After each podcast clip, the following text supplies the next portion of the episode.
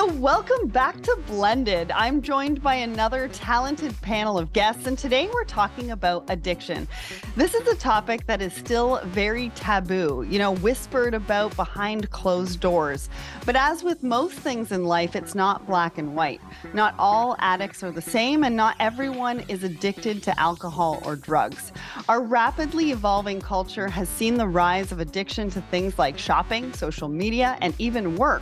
But our attitudes to addiction are still very much based in the past and around a very certain type of addict, the one I'm sure we're all used to seeing meet a terrible fate in film and TV.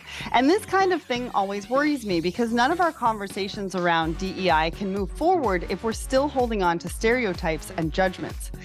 Things are moving forward for women, people of color, the LGBTQIA plus community.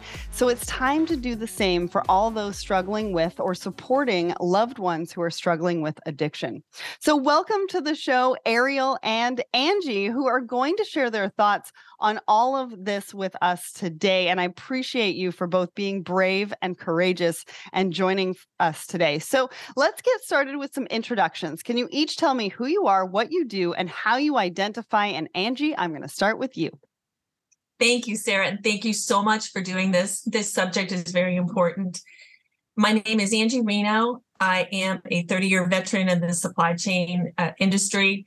I identify as she, her, I identify as a mom first for now. I am quickly uh, going to be the mother of young men and getting them out and into the world.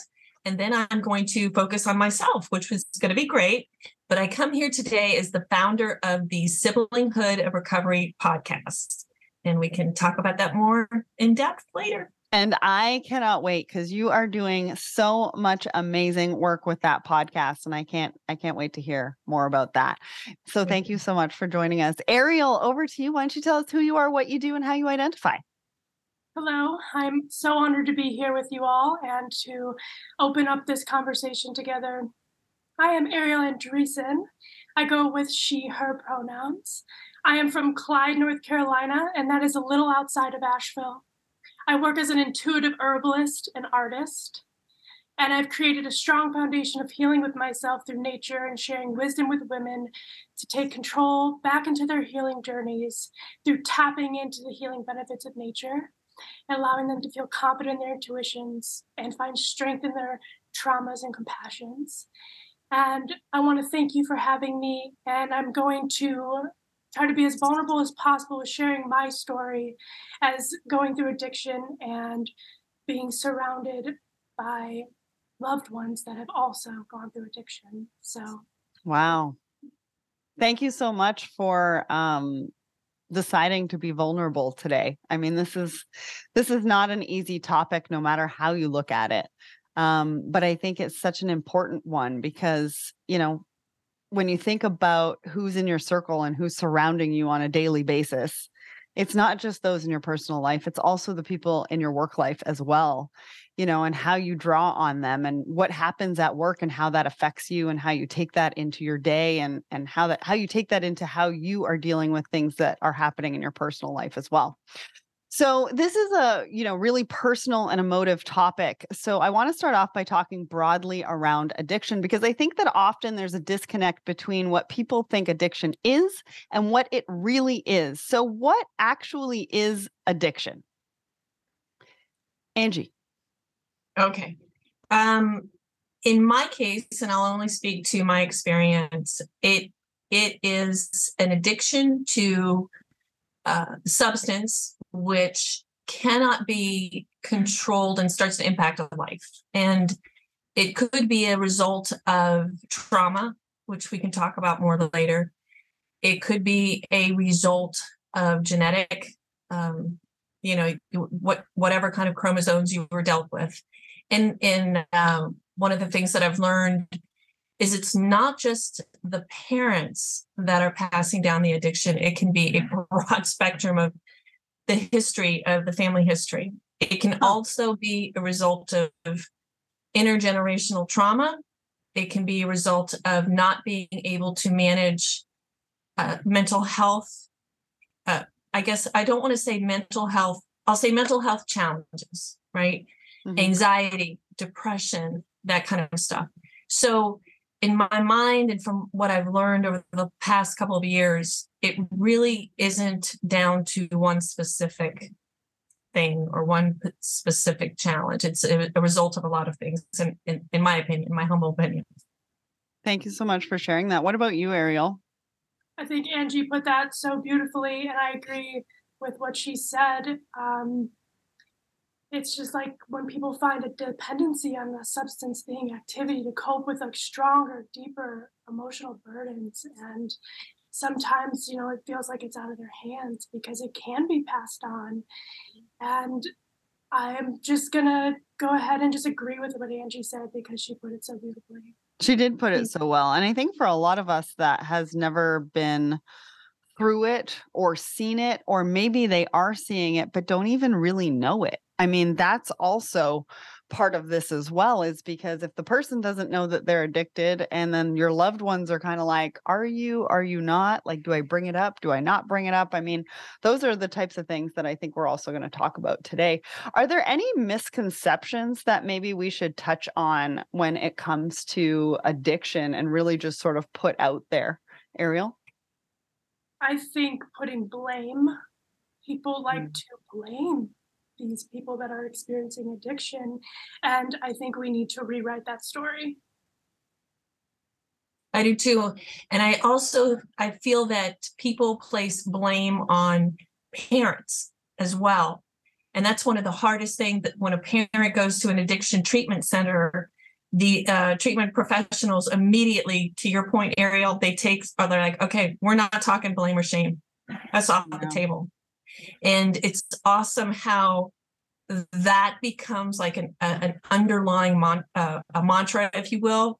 It becomes the foundation to healing because we are stuck blaming each other or blaming ourselves. We miss that opportunity for healing. And that's where the magic begins. That's where the magic is created. And I think you could say that really with anything, right? Whether you're in addiction or you're not. I mean, healing can't start until we stop playing the blame game and we stop playing the shame game. And there's even, I think, instances where you are blaming each other, and that could lead to addiction. And so, what we're doing and how we're communicating is leading us down different paths. And so I think your mantra of, you know, no blame, no shame should really be used across the board, don't you don't you think? Yes. 100%. 100%. Ariel, I know you've had experience with the trauma more than I have personally. I mean, I, I'm trying to heal my own, but you're healing other people's. Where do you tie that shame into the trauma healing? Um, so shame is going to come to me. The most thing I, the th- thing I see the most is self worth. Mm. So how can we start developing worth within? How can we start to get our clients to remember their worth, know that they are that's their birthright. They have this worth within them. So, creating that and starting with that and allowing for compassion and forgiveness for the emotions and things we've done, and having that awareness around that, I think is once you create that strong foundation within somebody, they'll be able to confront that shame and really see through it and move through it. And I think um, mm-hmm. I think this is a great place to maybe start with stories um, backgrounds and how both of you have come to where you are today in your healing journey. But one of the things that I want to say, I've I've been watching this show um, on TV, and one of the things that they say on it is you are you are not the value of the worst thing that you have ever done. Yeah, I love that. Yeah. Oh, I like that. Right. I love it. And I wanted to just put that out there based on what both of you have just said is the fact that a lot of times we judge people on the worst on their worst day or the worst thing that they've ever done. And i think there's redemption that we forget a lot about and that it's absolutely possible and you can't value somebody on the worst thing that they've ever done. And so I really just wanted to put that out there because that sits with me. I know it's just a TV show, but it sits with me and I think it's so fitting for this conversation today. So let's talk a little bit about your journeys and your stories. Um, Angie, do you want to start? Yeah, um, th- you know, I say this all the time on my podcast. I do not tell my son's story um, in depth. You know, it's his story to tell, but I will to frame this was you know chaos in the family. And what happened is i know that he got to a point as i did as so many other people do in their lives where you know self medication becomes an easy go-to right? Yeah. And um so i'll just I, you know i talked to him. I actually talked to him today. Yesterday was his 19th birthday and um, I, this has now become a little bit of a sense of humor kind of, uh, I guess, kickoff point in our family that I dropped him off on New Year's Eve to the treatment center. he's like, because he was telling me about all the plans that he was going to have on, and I'm like, yeah. In my mind, I was like, that's not going to happen. but um, he said, he said today, this morning, he said, Mom, you know, I'm coming up on two years sober. And I said, I know, I know. And he said, you know, I just, I, I'm so thankful that you made that decision.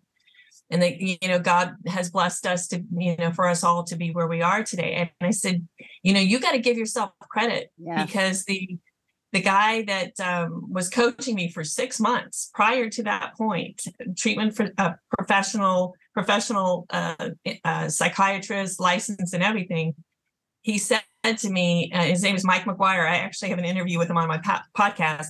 He said, Angie, that was the shortest intervention I have ever done. Mm. so I said, look, you know, Jake, you've got to remember, you've got to give yourself credit for that because mm-hmm. you knew, you knew in your heart. Um, and that's that's an important part of where we have gotten to in our relationship as looking at the beauty of things and taking mm-hmm. away that blame and shame and that guilt um, and we've come so far in two years. So that's the that's the overall story that I'll I'll put out there for now to kind of you know weave into other discussion points. Can I can I ask you as a parent how long it took you to get to that point to drive him on New Year's Eve? Oh. How you mm-hmm. knew? Like what was it that you went through as a parent up until that point? And you know, cuz I feel like if we can shed the light on your story and your journey of getting it to to that point and then getting it to this point i think we can help a lot of people. Yeah I, um, I tell people that i i am in i have been in recovery for five years. And the reason i say that is i knew when he was about 13 that there was something wrong Mm. But I also knew that I did not, as a parent, have the capacity to help him. Mm. And I think it's really important. And I'm going to tie into another TV show. Diane Sawyer, Sawyer recently interviewed Matthew Perry. Mm-hmm. He wrote a book, he released a book, and I do apologize. I don't have the name off the top of my okay. head.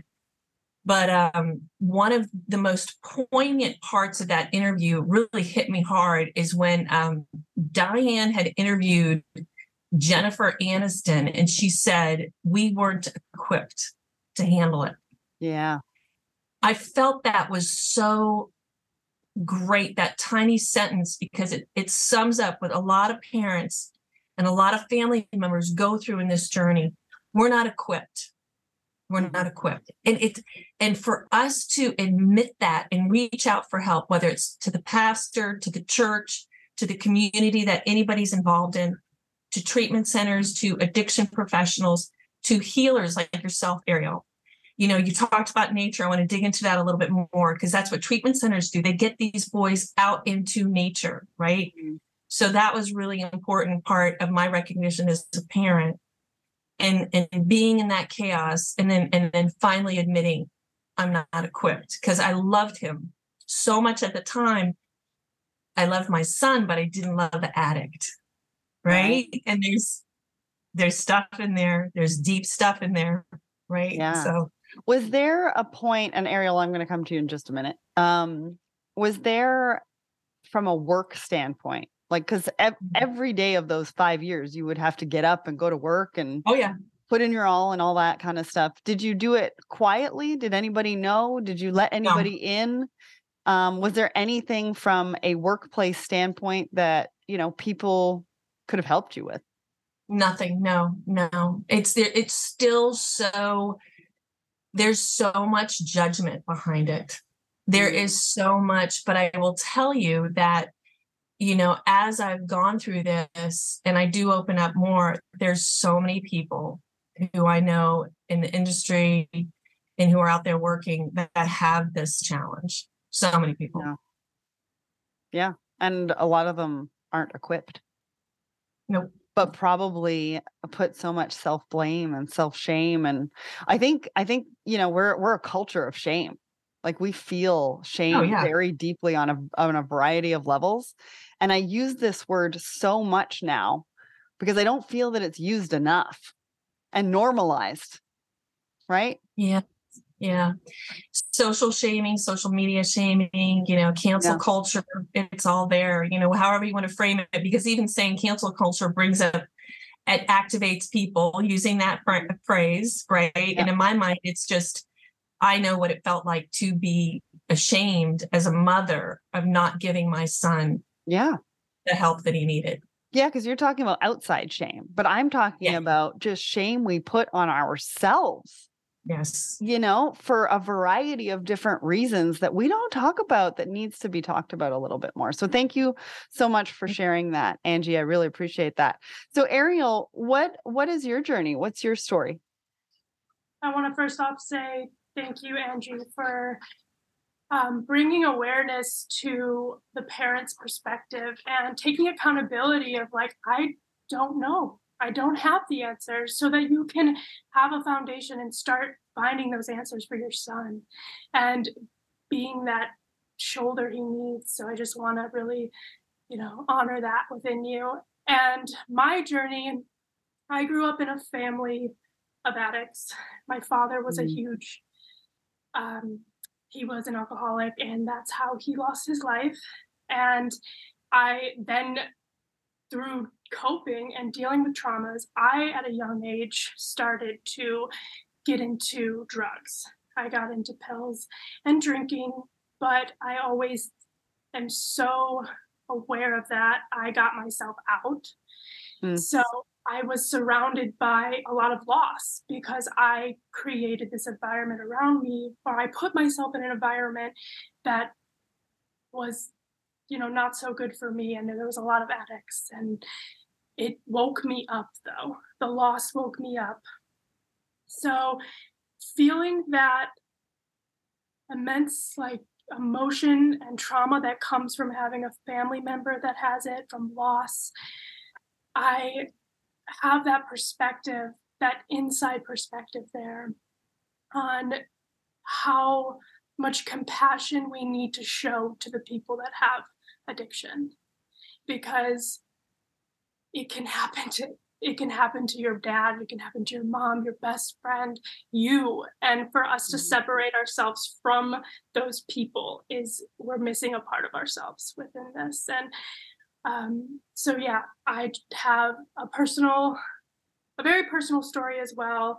And i know we're going to dive into more not just substance abuse but behavioral.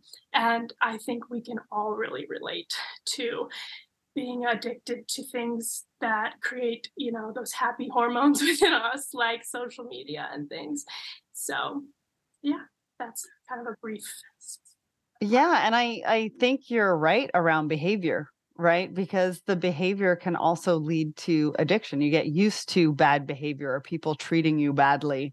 And that, you know, in turn, then you internalize it and then you start treating yourself badly. And then, you know, it's like smoking, right? Smoking is also an addiction and it's really bad for you and it's bad for your health, but people do it. And it's a form of self harm. So, what I've come to realize over the last couple of months is that self harm comes in all sorts of different forms.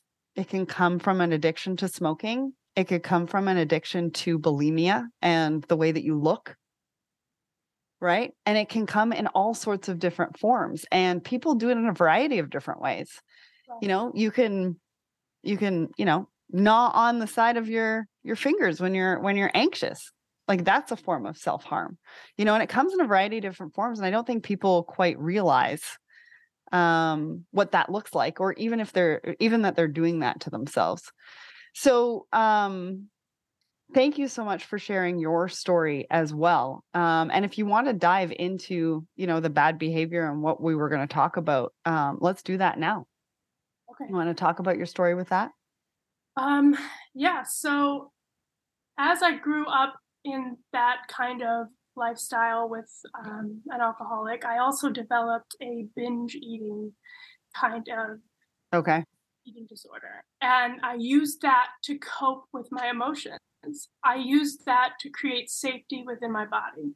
I used that to release stress. So I also want to shed light on the fact that these outlets that seem so negative are actually us just trying to feel safe and trying to cope Mm, with all that we have to deal with as human beings. mhm, And I've recently, I don't want to say completely healed, but I've recovered from the binge eating. Mhm. And I've been able to bring awareness to those emotions and in those moments to really know where I need to redirect myself. Um, but I still deal with today the need to escape through social media mm, when I know, and it could be even for when I know I need to be, you know, doing work on my business or whatever, things that I know that bring me joy, I still can distract myself by going on social media and finding what other what is everyone else doing, or can I get the quick fix of dopamine that I need right now? mhm. Um, and I think that is something we can all relate to, right? I Yeah. think kind of, I think social media is developed around that. Mhm. Um, so yeah, I don't well and it's should be shameful of. no and it's a catch 22 right because it's dopamine but then you also start comparing yourself Yeah, right? So it's like this it's this black hole of good and evil.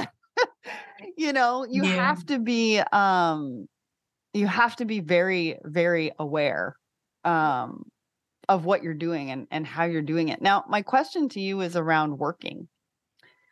Through everything that you've been through in your journey what what has your work life been? Because i know you own your own business now and you know you're completely dependent on that but i'm sure you've had jobs or tried to have jobs.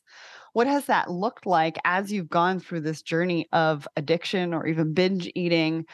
You know was there points where you felt um supported and what did that look like? And then was there points where people just didn't understand and actually um contributed to your trauma?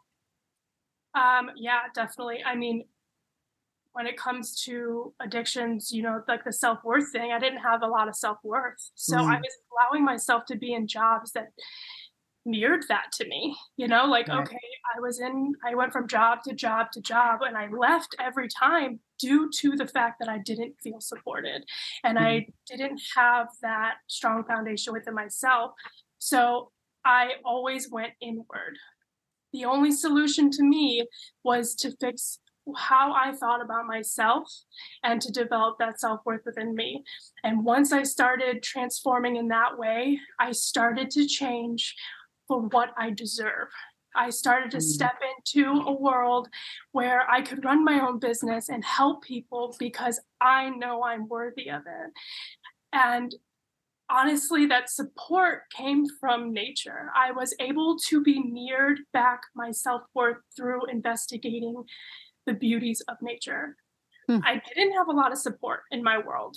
No one really understood what I was going to. And I honestly don't blame people. I blame myself because I mean, I was a lone wolf in it. I was like, I got this. I'm going to deal with it. No one understands me. And if I would have stopped that cycle, I could have created probably a community and created something that was more Mm. supportive and transformational. But I got there anyways, so we're good. but yeah, I think doing the inner work and asking for help and not feeling shameful and communicating so that you can step into a life that you deserve well then you'll start to grow what you want and Mhm. yeah so i think work i think work just really reflected to me what i was needing work on Yeah, and congratulations to you because that's that's really hard work and not a lot of people get there. You know, they need people to be able to help them get to that point and get through all of that. And even people without addiction struggle with self-worth and value, you know, and having that extra layer is just, you know, so you must be so proud of yourself for for being able to do that. Angie, I want to bring you into the conversation. I know you've been like nodding and I know you've Yeah. got some questions for Ariel around, you know, the nature stuff. So let's do it. All right. Um, one of the things I heard in your overview, overview, Ariel, is the nature aspect, and I'll I'll tell us a story on this one. Is that uh, a lot of the treatment centers bring in? I when I say boys, um, the treatment center that I did put my son in and that, that I've worked with, they just uh, treat boys, right? Mhm. And so they'll make sure that they're out there, you know, canoeing out there in nature. And then I'll, I know if anybody's even touched the surface of this, they'll hear about treatment centers that are in Utah and Wyoming and Oregon. You know, all of these concepts take the kids out into a camping uh, scenario, as an example. No electricity, no phones. Let's get back to nature. And I know a part of this is because of the the dopamine that we've already touched upon Mhm. re renewing neural pathways to different ways of thinking and different ways of the brain becoming uh, either calm or excited about going camping Hmm. you know so i'd love to hear your opinion on that ariel Yeah, I mean, nature provides in every single way that you can think of. It's not just the biological, it's the spiritual. So you if you put your hands in dirt and you play with dirt, it actually like ionizes you and it like yes. you know so that's the science. Um, but when you work with nature there's this unconditional love there. There's a, a space being held for you to start Mm. Becoming aware that you can trust your own instincts that you can trust yourself. And then it also brings in the body by like working hard you know like by canoeing you know you're using your body you're releasing energy that stagnancy to then open up to clarity so that you can have a better perspective on what you're feeling um because you know trauma gets stuck in the body and it we does release it and we have talk therapy which is so important but what about like somatic healing and ways to get into the body so that we can release it and be done with it? Yes. So, and that's obviously a journey that will never actually be done with it but we get stronger and stronger throughout. Um so I want to piggyback on that, Ariel, because if anybody is looking at a treatment center for their kids, right? A good treatment center professional will take exactly what you said, right? The somatic, the energy, the healing of the body in regards to re- the releasing of the stress, because often the the addiction scenario is caused by so much stress and and it's a stress of not wanting to take the substance right not being able not to take the sus- substance and then being stressed out because that cycle goes on and on and on right? And then i want to also you know uh, acknowledge some really good professionals who will encourage other types of therapy while they're giving the treatment center therapy right? So so if you have a good treatment center professionals and this is kind of like a how to sarah in case somebody's out there i'm struggling This but what do i do what, okay. Um, they will say look we're going to give you a, a safe place to live. You're going to have activities. You guys you know are going to go out and you're going to do some projects outside in nature but we're also going to have meetings. And the, a good treatment center will recommend also look into emdr also look into you know um, another type of therapy right? So the, if, if any treatment center says we are a one-stop shop red flag.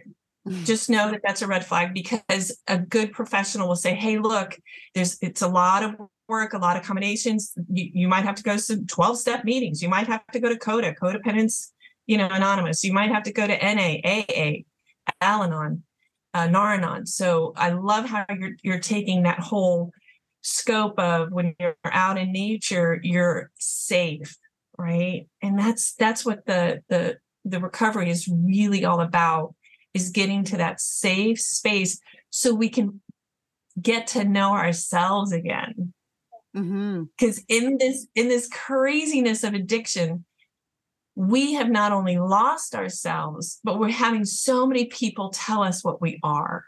Mm. Right? Yeah. Yeah. Talk, to, talk to me that about one. that. Talk talk to me about that because I'll talk to you about the parent, know, and then I'm gonna switch it over to Ariel on that uh, on the roles. Breaking down your expectations of like who you are, what all the expectations and limited beliefs you put on yourself, and then also releasing what everyone else has put mm. on we have to decondition yes. and we have to rewrite our stories into what we believe. And how are we going to know what we believe if we don't investigate and fall in love with ourselves and start healing ourselves? And it should mm-hmm. be empowering to start to rewrite your story. And yeah, absolutely. Yeah. And then taking the everybody telling the parent what the where the child should be in development. Well, your child should be here. What's going on? Why aren't you doing that? Why why aren't you as a parent having your child in this program or in at this grade level or and and I, have I've said for the last uh, year, you know, whatever happened to the bell curve? It's such a great curve. Not every kid is 98 percentile in grades. You know, yeah. what about looking at where they are mm-hmm. in whatever development that they're at? What There's about so looking pressure? It closes yes. so many doors. like when you put a part like a, somebody in a box, like you have to be here right now. It closes their unique expression here. So we're yes. shutting them out to be fit this form when now we're missing out on the beauty of what that person has to offer. And they're mm-hmm. not going to find it if they are keep on if people keep putting them in boxes. So allowing yes. them to flow at any like space that they need is so beautiful and we have to remember that and we have to remind people that like it's like again with the shame don't put shame on your child for not mm-hmm. being where everyone quote unquote everyone is because we we might not even that might be what they're projecting to the world where they're mm-hmm. at but they're probably not we're on honestly probably more on the same levels than we think so really go ahead angie well, it, I was just going to say we've got to give each other space. Yes. You know, and and I think we've lost that a little bit with the social media condensing time and reactions. Mm. And if if you're in recovery and if you're surrounded by a good recovery community, you're gonna you're gonna find that they actually they breathe in and breathe out before they react to a provocative question or mm. a provocative concept. A good recovery, you know, um, resource for me. I have two moms that I call, and I called them over Thanksgiving because I'm like, ah, trigger. Holidays are crazy, right? And I waited to react until I could talk to them and they gently walked me through and and they call me sometimes too and what we do is we give each other space mm-hmm. what's really what's, how are you feeling and ariel i know i know you know this about feelings it's like and when you start into the recovery journey feelings are the scariest thing in the entire world i think they're scary for everybody yeah. yeah. I think we're all stemming from a dysregulated nervous system. Mm, so yes. can't handle emotions, and our mind starts spiraling, our body starts shaking, and we're like, you know, like our body feels like we're in danger when really yeah. we're not in danger. So getting back to the body and how do we regulate this person's nervous system so they when emotions arise they can handle them? Mm-hmm. such good points. Now i want to ask you from um like a work standpoint like from a from a like if you work for a company right? What does recovery look like? And how can companies who maybe have an employee that is in recovery or how can i as a colleague support somebody in recovery that's not part of the recovery community that doesn't know everything that you know because you're immersed in it and things like that. What can somebody and it's not even really even in a professional setting it could be just a friend that's you know from afar that's just looking in and you know wants to be that ally wants to be supportive. Maybe it's an hr professional that's never dealt with it before. What does recovery look like and what does that support look like from people who are not within that recovery community um, to somebody who is going through recovery. And recovery could be for the addict or it could be for the family and the people that surround them. Mm-hmm. i think andrew did uh, said like like she said holding space for somebody and allowing for communication there.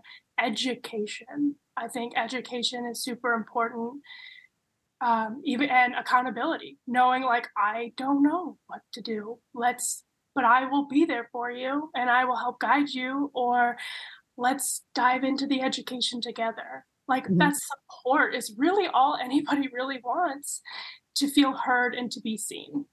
Would somebody in recovery if i asked you what is it that you need from me or what can we do for you? would they know how to answer that question? uh, i'll help out on that. I think a good first step is to call the the toll free number on the benefits you know for insurance. If you're if you're, if you're working for okay. an employer that provides inter yeah. So yeah, getting on that getting on that line and having an in-depth discussion being prepared to, to talk for about you know 15 20 minutes about what are the options and really understanding the benefits available right? Okay. getting those organized. A lot of times if somebody's dealing with this there's there's a dysregulation right as ariel said. So starting to get your thoughts organized on paper really helps right these are the benefits, these are the programs that are covered, this is where I can go for, more information. A second option is to go to the 12 step community, whatever it may be, and there's so much out there, and then go to a few 12 step meetings, especially in your area. What's so, interesting, like Go ahead. sorry, question. Is that the person that's in recovery or actually colleagues that are around them or the HR professional? It's it's the person that's in recovery. Okay.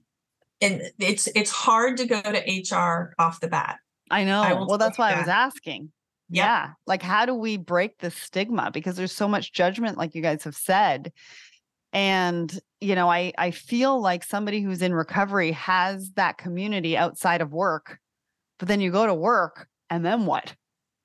I would challenge some companies to start using the term sober curious. Okay. Okay. This is a fantastic term. And, you know, we, you and I both know, Sarah, that a lot of the industry events have alcohol. They do. I know. Most of them, right. And we were at an industry event, you and I, three years ago, where we were talking about how do we get industry events that don't have alcohol. And then somebody else came up like booze five minutes later, like, yeah, let's do a booze cruise. we're like, oh no, this isn't right. The cool thing about the younger generation, so the older generation, y'all have to just get get on the boat or get off, quote unquote, but they're ready for non-alcoholic related events. Hmm. They're ready for it. For as an herbalist, you know, there's adaptogen uh, cocktails. And what adaptogen herbs do is they help you feel good and uplifted, and like they give you that confidence. You know, like I like you feel good in your body because it balances stress within your body. So mm. it's a healthier option to still get an uplifted mood without having to drink, you know, alcohol and depress ourselves mm-hmm. as it is a depressant. So yeah, like just educating yourself more about how do we get people to feel good and open up in ways that actually benefit them. Yeah. Well, and I also like listening to both of you talk about the nature and how nature is such a big proponent to just us human beings in general and healing in general, whether you're part of addiction or not. You know, it kind of takes me back to school and how on research and or uh, recess and lunch you were locked out of the school and told to go outside Yeah. and I almost feel like, you know, at work, we get a 15 minute break or we get a 30 minute lunch break or an hour Yeah. break. And I almost feel like we need to do the same thing like lock the damn door and go outside and regulate yourself. Like that was Yeah. the one thing that was kind of going through my mind because I was like, yes, how do we get people back in nature? Absolutely. So uh, the PGA has their headquarters right near my house in um, Ponte Vedra, Ponte Vedra Beach, Florida, and their new HQ is awesome. And they have all these sections where you can see outside. You can have meetings outside, and everywhere that you stand in that building, you, you can see forest or greening, right? Mhm. So, I mean, I think more companies should develop that. I, Ariel, to your point, I think uh, Katy Perry has a line of non-alcoholic drinks released out now. I can't remember what her line is called, but if you you know how the social media algorithms work, you know, type in sober curious, and the algorithms will start presenting you options to you know be sober curious and the cool thing about sober curious is for for some of those people who just want to you know they want to dial back they with it and they still want to be engaged in the meet and greet you know Mhm. Yeah, and how do we how do we support people Yeah. in their recovery, especially, you know, with alcoholism? Um, when we talk about conferences, we talk about industry events, especially for males. I mean, for men, like the culture of getting together and having a beer and drinking alcohol, like there's a lot of pressure with that. And so when we think about industry conferences, when we think about, you know, work get togethers, holiday parties, all of that kind of stuff. The thing that is going through my mind when I'm talking about that is if I am an alcoholic, that is the absolute like bane of my existence. Like I do not want to go, but we also talk about being inclusive, right? Diversity and inclusive. Yeah. And we have to be cognizant and mindful of that inclusion piece. And that's one of the reasons why I wanted to do this episode on addiction because yes, it's a huge topic. It's wide variety. We need to be able to be allies and supportive, but we also need to be able to think about and be intentional about inclusiveness. And I feel like in those type of environments, we're still not even close to being anywhere near supportive for for alcoholics or people in recovery from that. I would say two things. Challenge the conference uh, leaders that you're going to and saying, hey, are you going to have, um, you know, an A-slip line? I think that's, it's called A-slip. It's an, it's a non-alcoholic uh, drinks. They're herbs and we'll have to look, at- we'll have to get that. I would challenge the conference leaders to do that. Are you going to, are you, are you going to serve that? And if you're with somebody and they say, oh, I'm not going to drink, you go, awesome. And then you switch the subject. Yeah, That's it. It's that simple. Those are Yeah. great points. Yeah. Go ahead, Ariel. No, I'm just saying those were wonderful. I think um, you have to speak up. Uh, that these systems aren't going to change because they're they want to. They you know they're just going to go with what has worked for them years and years. So if no one Mhm. steps up and gives them education and clarity on the subject, then what's go- how is it going to change? hmm And I think we need to make choice the norm, Right. Yeah. right? Yeah. Like if you think about Yeah. it, you know, somebody that chooses not to drink, it doesn't mean they're in recovery. It doesn't mean they're an alcoholic. It just means that they have chosen to not drink. And That's so w- when somebody says, "No, I'm okay. I don't drink," you know, your reaction isn't like, "What?" you Yeah. know? Yeah. You're- And I've you got to control your your your your reactions to it as well and i think that takes all of Yeah. us doing the work Yeah. No. That's so true. angie i know you're Oh, I know. I is mean- like your wheels are just going right. Because I was that person like, what? I mean, because, you know, in Mike McGuire, my interview with him, um, he said it best. He goes, I, I come from a long line of drinkers, right? And, and you look at my family background, and they are, I'm talking German, Irish, you know, British, I mean, heavy, heavy, you know, that that's that you sat down and you had a couple beers and wine and who knows what. But I uh, no longer ask anybody what's in their drink because it's none of my business. Mm-hmm. you know, it really isn't. Um, and I quickly move on because I'm I'm I focus my interest on on getting to know that person of who they are. And this goes back to the box, right? Mm-hmm. We can't keep putting people in boxes of, hey, you're at an industry event, you're gonna drink. Yeah. You know. Definitely. So we got a lot of work to do. Definitely. And that's like beautiful though like that we can all agree that like we like like like again I just keep bringing up accountability but it's like once we all realize that we have a part in this um, and that we can change it and we stop putting blame on people and we like it's beautiful so we can mm-hmm. stop separate i think that separates us from each other too to be like what you're not drinking mm-hmm. but it's like yeah. What if a moment where like okay say i was the person that said like reacted in that way and was like you're not drinking but what if it, it happened to me in a different kind of way oh you're not going to go on the boat like whatever it is it's still putting me in an emotional state that makes me mm-hmm. feel like mm-hmm. i'm questioning my own worth again so it's like it can happen. We just have to normalize that just because addiction is something that is, it's a huge, how do I word this? Addiction is such a huge taboo.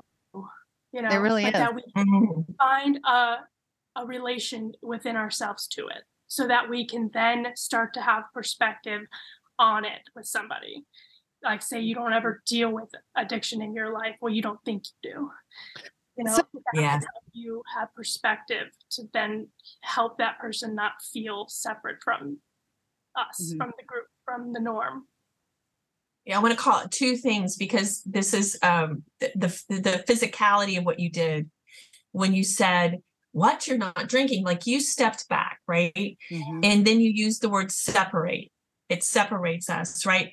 FIFA has, uh, or Lumineers, Lumineers has a commercial on FIFA right now. And it's, if, if you listen to Lumineers and if you're in recovery, you're going to realize they're in recovery, you know, wh- wherever they are or not, right?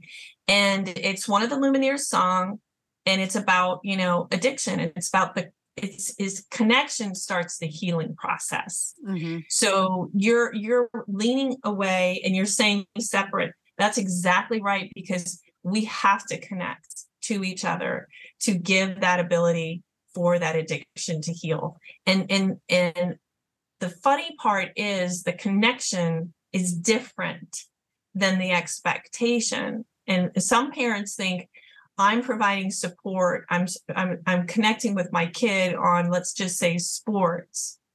But if you don't know, or if you're not honoring that that child doesn't want to do sports, you're not connecting. Right. You know, mm-hmm. so connecting, meeting that person where they are in that moment. And that's that inclusion that you were talking about, Sarah. You know, oh, well, and let's talk about leaning in because I think you're also talking about that too, right? Not leaning backwards, but leaning in. Yes. And I always wonder, you know, what if you're a family member or what if you're somebody at work that works really closely with somebody and you start wondering if they are potentially addicted mm. to pills, to alcohol, to to to drugs, to maybe they have an eating disorder, you know. What is your advice to people in that particular position that have that pave the way with good intentions? right? Because the good intention is there. Whether their actions or not happen to translate into good intentions, because most people don't know how to deal with it. What is it when they're in a position like that? What the, should they be doing? Is there a question that they should be asking themselves? Is there a question that they should be asking the other person? Is there something that they should be doing to help support somebody in that position that may not even know it themselves or maybe in denial? Um but it because that's a really you know that's a sliding slope right? That could start they could start sliding pretty quickly think for me, if I was to notice that with somebody, I would try to come from a place of clarity and really set my intentions with that person. Like, hi, I'm here to say, like, I realize I've seen some things that have alarmed me, or not even bringing up alarm, but like, I'm coming here with love and compassion and understanding like really just setting a foundation before the conversation starts that that person has space and j- just in case you did observe wrongly you know or mm-hmm. if they do have that addiction they don't feel addi- like they don't feel shame because you open the space with love and clarity mm. to me that would be important um, I know that could be hard because, you know, like, how do we even know what that means within ourselves? Um, and that's to me, all I can say is to speak from the heart and not the ego. Like, don't have it, like, don't have an agenda with it. Don't try to be a hero. Just mm-hmm. as a friend. Oh, I like that. Well, and I think also a lot of people would just not bother. None of my business none mm-hmm. of my mm-hmm. business. I'm not getting involved. That's none of my business. Is that the right attitude, Angie? No, it's not. And I, I'll piggyback. I think a good thing to say is, you know, I could be wrong, but I see some things are are are challenging. I'm here. I may not understand anything, but I'm here to listen. You know, and and just understand that it that to your point the stage that the person's in mm-hmm. will navigate the response. The denial it, it always comes first. Always comes first. And you might have to just reassure that person that you're there. N- not over and over but at a consistent level because mm-hmm. they they might choose when they can come back to you right Mm-hmm. And um, if you keep that safe space, and, and we call it containing, you're a mm-hmm. container for them. In other words, they're giving you this energy, they're giving you this challenge, they're giving you where they're at. And all you're doing is containing it. You're mm-hmm. not giving them anything of what they should do. Never give advice. Never. Just only say, hey, here's some professional resources or here's some free resources right? You never give your opinion. Mm-hmm. and going going to hr i'm sure is probably the wrong thing to do. I you know i just struck i think the hr community is so bef- way behind of what is mm-hmm. necessary for this. I i think that their focus honestly becomes so administrative I mean, they're doing great, companies are doing great, great things in the back end mm-hmm. on co- uncovering in benefits addiction um, benefits and resources and, and they're they're making incredible leaps and bounds that way right so i'm not criticizing hr but instead i'm saying that they might they might not be equipped let's mm-hmm. use the jennifer aniston term they might not be equipped for what's going on with that one employee. And is that yeah. the fault of the company? Should the company be doing more from a training perspective? I think it's the industry, the human resource industry has to figure this one out because there's so many legalities of how how deeply do you get involved mm. in an employee's personal life. Mm-hmm it's you know um, they have a lot on their plate the hr team i'm not making excuses for them but mm-hmm. what what does each state or each federal law say that you can talk about mm-hmm. that's yeah i don't know i think like yeah. you said earlier like outsourcing you know like i don't know what i just having resources from every yeah uh, perspective. I think that is a step that they need to educate themselves in so that they can take away from like because liability comes too when you're dealing with things that you don't know. Yep. So um like yeah, like you said earlier, outsourcing to professionals. Mhm. Mhm. And Ariel, you talked a lot. Uh, you talked earlier about having loss from addiction. Yeah. Um, What's the I s- impact and the road to recovery from something like that, and how can people support somebody who's been through through that? Because there is, you know, when you think about addiction, there's a lot of there's a lot of loss with addiction in a variety of different ways.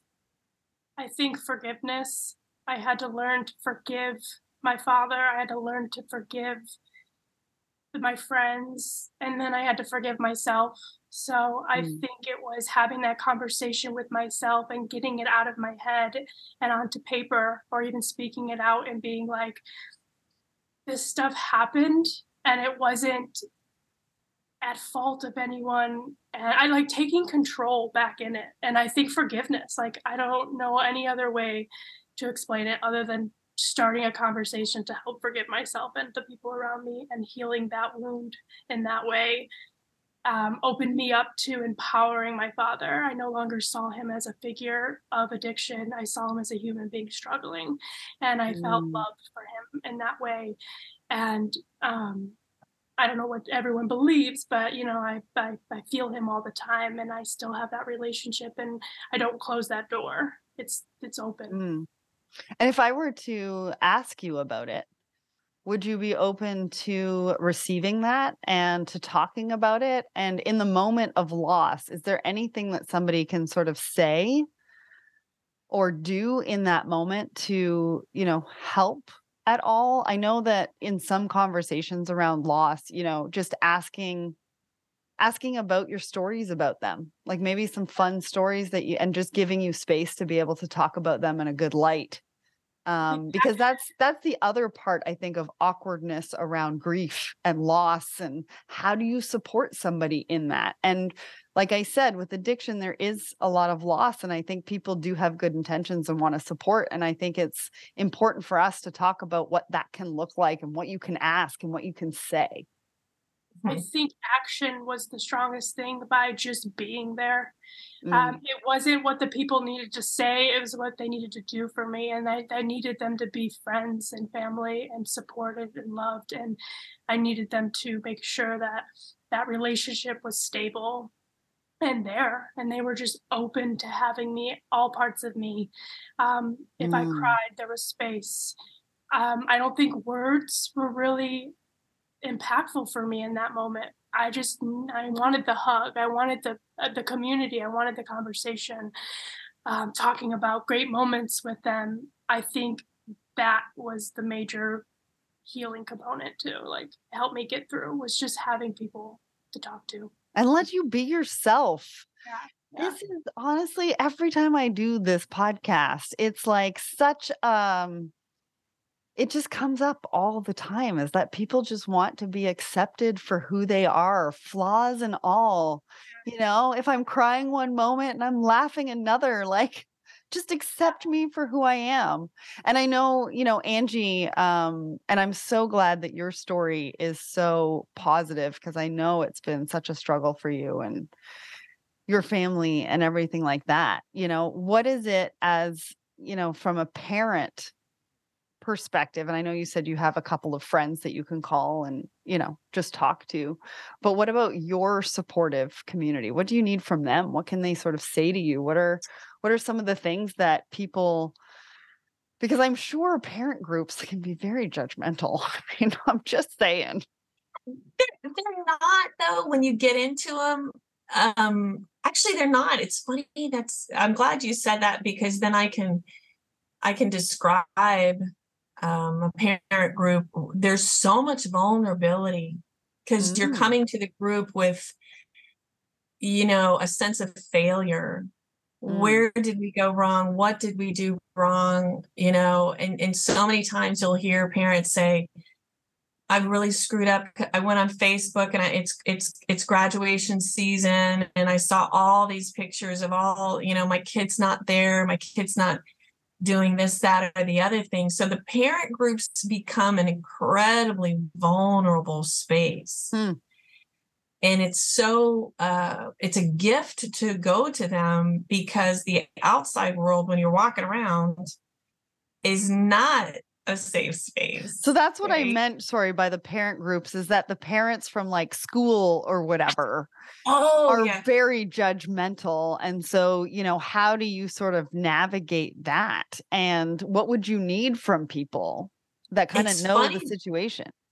yeah it's funny you have to build your own community and the way you well, the way i build my own community is i use that word recovery Mm, i use it a lot and then you normalize it. i do and and as i normalize it you know certain ears will prick up and somebody will say i know i know what you're doing. I know what you're going through. Hey hi how are you? It's almost like a secret handshake but Wow. and the, yeah it's but it's an it, it leads to very real conversations and it leads to an incredible softness. At least i've experienced it. It's like a grace uh, that is being bestowed on that moment and I, I i have told my son over and over and over again i am so thankful and grateful that we have gone through this. Mhm. because my relationships have gone from you know challenging to beautiful. And sarah you saw me. I have to acknowledge this that you were there for me so much so many times because i could share with you and the group you know the horrific challenge of, of it. You know it was it was hard. It was really hard. And you guys gave me that space right? But yeah we we just have to um to your point normalize it and just call out where we are. This is where we're standing right now. Mhm. and it's it's um yeah And what I about what about boundaries? Like you and I did not grow up learning boundaries. I don't I mean I didn't. I'm pretty sure you That's- it's our generation that did not get access to the word boundary. that's another podcast i can't go there because that's like another freaking two hours man and I only bring it up because like I've struggled and I'm only starting to learn boundaries. And let me tell you people, like the advice I can give to anybody listening to this right now, Ugh. if you don't understand boundaries, go and do something about it now, but start early. yeah go to the 12 step program right now start boundaries early because they will help you so much in every sort of situation right yeah. and i think when it comes to addiction um that's a really hard part as well is that you kind of lose those boundaries you use your you lose your sense of boundary Mm. yeah right ariel Um, I think when you start learning how what your boundaries are and how far you can be pushed, I think that reflects to other people how they can use their own boundaries. I Yeah. think lack of boundaries is because we don't have boundaries within ourselves and we don't know what those really mean to us yet. So when we Mhm. investigate that, we we mirror to other people like, oh, I too can have that boundary Mhm. and say no because this person did it. They're in their power. They feel good about it. And I think it opens up the door to like perspective on how because I feel like kind of maybe you're talking more about um when you say something and someone might take it a little more offensively. Is that kind of what you're talking about with a boundary in the beginning? Yeah, and I'm also talking about like like you know, if I have a boundary where I'm an alcoholic and I don't want to go to that particular industry event because it's going to trigger me, that's a boundary that I need to be respected. And one of the things that I thought was interesting or, or worthwhile pointing out is that if somebody has a boundary and they communicate that to you, it's very difficult for somebody to communicate that that to you as as a person, let alone somebody coming from addiction or in recovery. It's probably two or three times more harder for that boundary to be communicated. And so the respect needs to be there when somebody is communicating a boundary. And I think that's really important to note, um, life in general, but for this particular episode as well. And if you are triggered by that boundary, from somebody saying no or saying, I don't want to do this or whatever, that's not their problem. You need to look into yourself as to why you're being triggered for that particular boundary. And so it was just like an important thing that I just wanted to, and I, I, I haven't uh, dealt with addiction or recovery or, or anything like that. So I didn't understand the correlation between boundaries, but I just sort of assumed that boundaries are two to three times harder in recovery or yeah. for addicts. Boundaries are probably like the hardest lesson anyone can learn mm-hmm. because we're yeah. are we're trying to come back to ourselves and it's like I don't know. Is this my boundary? Is the, right. is this making me feel worse? Or is this like somebody else's idea of what i need to do? So it's so up in the air and like to try to figure it out and and i always go back to the body. How does it feel in the body? Mm. you know are you feeling tense and strict or does this decision make you feel free and happy? Mm-hmm. um, but like you said the trigger thing is 100% that's like where we that is our map into where we need to heal when mm-hmm. you are triggered you're like oh oh, okay, thanks for that clue. that is exactly right. Finally move a little forward because obviously this is something I need to work on. That is exactly right. Brad Reedy with Evoke Therapy, and that is another free. This is a, a fabulous treatment center out in Utah, and it, they have worked with so many people. He has a free podcast, and if anybody out there is struggling it, with how to handle a family member, listen to Evoke Therapy, Brad Reedy. And one of the things he posted on his social media the other day was if you're triggered, that's the, you got to work harder in, on that area. So it's exactly what you just said, Ariel. Exactly. So it's are there any um are there any resources that you guys can share for the audience to maybe look into? I know Andrew you've mentioned a few um throughout the show. Um but maybe if there's any more that people could potentially look at or research or go online? I feel like Angie here probably has a way better uh, website. There's a there's like a bunch of tabs. okay, well, what's the website? What's the website? Siblinghoodofrecovery.com. And I even have research articles there. And every single interview that I have with a treatment pro- professional, they give me a list of resources. I post them in the podcast, and uh, it's a great way to get started in learning and, and and learning about free resources to begin with. But you know, Sarah, I want to dig into. I love what you asked about if somebody's at a work environment. You know, what do they need to do, and I'll um, look into that a little bit more and see if I can provide resources for that area. Amazing.